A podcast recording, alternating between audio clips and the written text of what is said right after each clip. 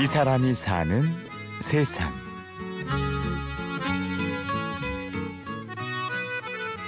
이걸 뜯어가지고 구멍을 내가지고 혹약을 넣어서 뻥 터뜨려가지고 암석을 꺼내고 탄도 꺼내고 그러죠.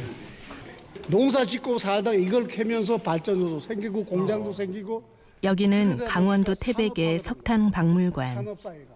올해 71살인 남효준 씨는 이곳에서 관람객들에게 석탄 산업의 역사를 전하는 해설사로 일하고 있습니다. 실제로 30년간 탄광에서 일을 했었고 아버지도 광부였다 보니 누구보다 탄광촌의 이야기를 생생하게 전할 수 있죠. 그러다 보니까 미신도 많고 그래서 여기 보면 이제 금지 사항이 있어요. 꿈자리게 나쁘면 안 되고 또 굴 안에서는 쥐를 안 잡아요. 원래 고향은 경상도였지만 아버지가 일제 강제 노역으로 탄광에 끌려갔다 돌아온 뒤 효준 씨 가족은 탄광촌이던 태백에 자리를 잡게 됐습니다. 전쟁 직후라 아무것도 없던 시절 삶의 터전을 이룰 수 있는 건 오로지 탄광뿐이었죠.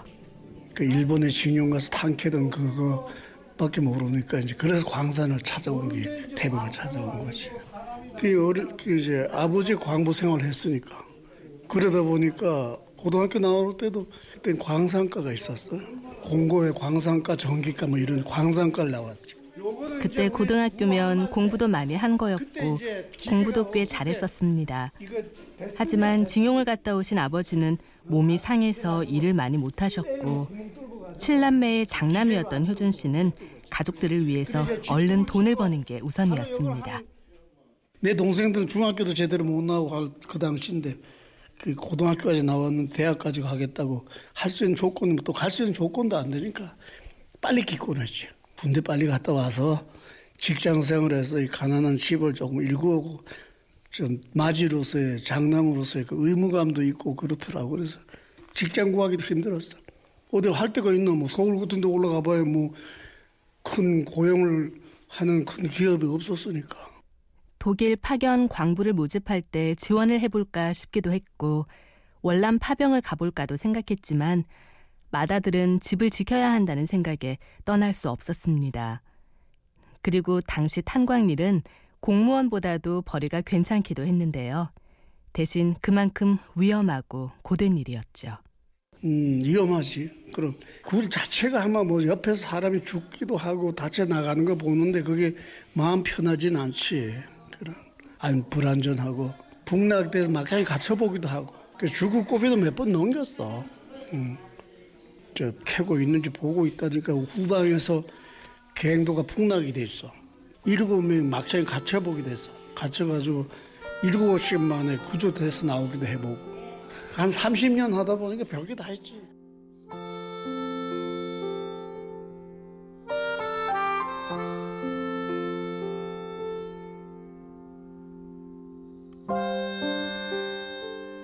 관리직 시험 공부를 하며 어떻게든 막장을 떠나보려고도 했지만 탄광 일이란 게 어디 하나 편한 곳은 없었습니다. 시험에 합격해서 광산 보안팀에서 사고를 예방하는 업무를 맡았었지만 실상은 사고 현장에서 사람을 구출하는 일. 죽음에 의연해질 뿐 벗어날 수는 없었습니다. 탄에 깔려서 죽는 사람보다도 매몰돼 있는데 목숨은 살아 있는데 그 아우성 칠 때 살려달라고. 그런 거 볼 때는 참 또 그런 저걸 살려내야 된다. 다리 끊고도 살려내야 되는 방법도 있어야 되고 뭐 생각하고 싶은 생각도 없어. 지금 생각하면. 많은 사람들 그, 그 말로 못하는 거지. 그 전쟁 때 전사가 생겼죠 전우가 한 죽는 건데 일종의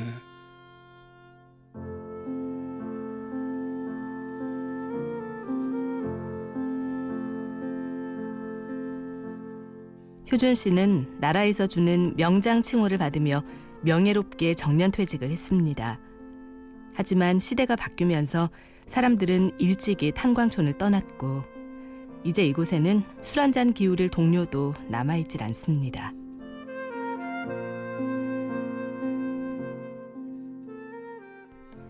퇴직 후에 자식들이 있는 타지로 나갈까 생각했지만 박물관에서 해설사 일을 봐달라는 부탁으로 남게 되었는데요.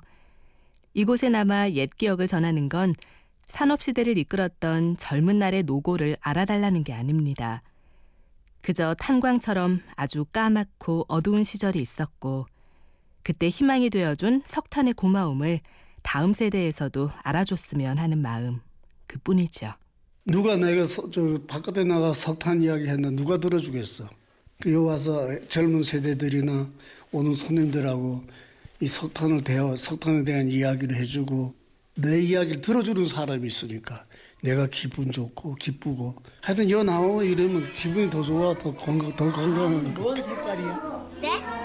타는 뭔 색이야? 이게 뭐예요? 석탄은 뭔 색깔이야? 몰라요. 몰라요.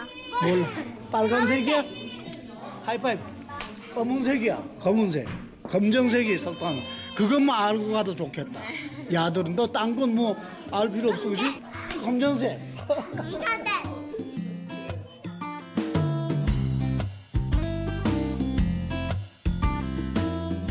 이 사람이 사는 세상. 취재 및 구성의 황관우, 연출 최우용, 내레이션 아나운서 류수민이었습니다. 오디오 다큐멘터리 이 사람이 사는 세상은 스마트폰과 컴퓨터에서 팟캐스트를 통해 다시 들을 수 있고요. 저는 내일 오전 11시 50분에 찾아오겠습니다. 고맙습니다.